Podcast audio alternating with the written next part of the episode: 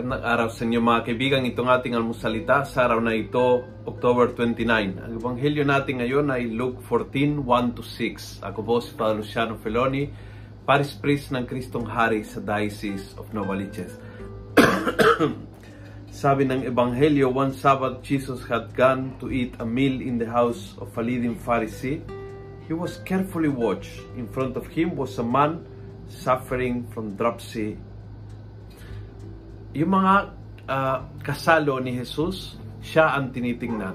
Kumbaga, ano ang uh, wrong move? Anong pakakamali na gagawin niya? Ano kaya ang uh, mga magiging actions niya? Ang Panginoon naman, pinapansin niya ang tao na may suffering.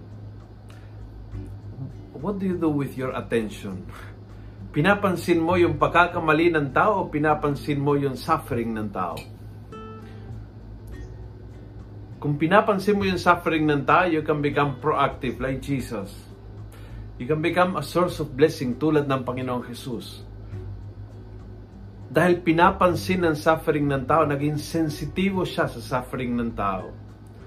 Bago siya nilalapitan o hinihingian ng milagro, siya ang gumawa. Siya nag-offer. Siya nauna.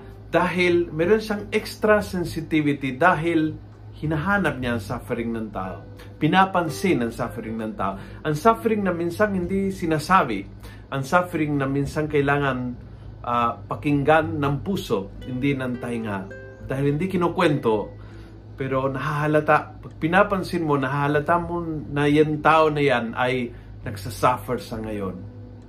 Mga taon ay sensitibo at kaya nilang pakinggan ang suffering ng tao kahit hindi siya nagsasalita sila po yung naging dakilang blessing sa kanilang kapaligiran. Tulad ni Jesus. At yung ginawa ng Panginoon, kayang, kaya natin gawin. Kaya mo, kaya kong gawin. Maging sensitive sa suffering sa ating kapaligiran. Kaysa magsayang ng ating oras sa pagkahanap kung ano-anong pakakamali nakikita natin sa ating kapaligiran. Be a radar for suffering. And when you detect suffering, tiyak na may magagawa ka para makakatulong sa taong nahihirapan, tulad ni Jesus. Kung nagustuhan mo ang video ito, pass it on. Punuin natin ang good news sa social media. Gawin natin viral, araw-araw ang salita ng Diyos. God bless.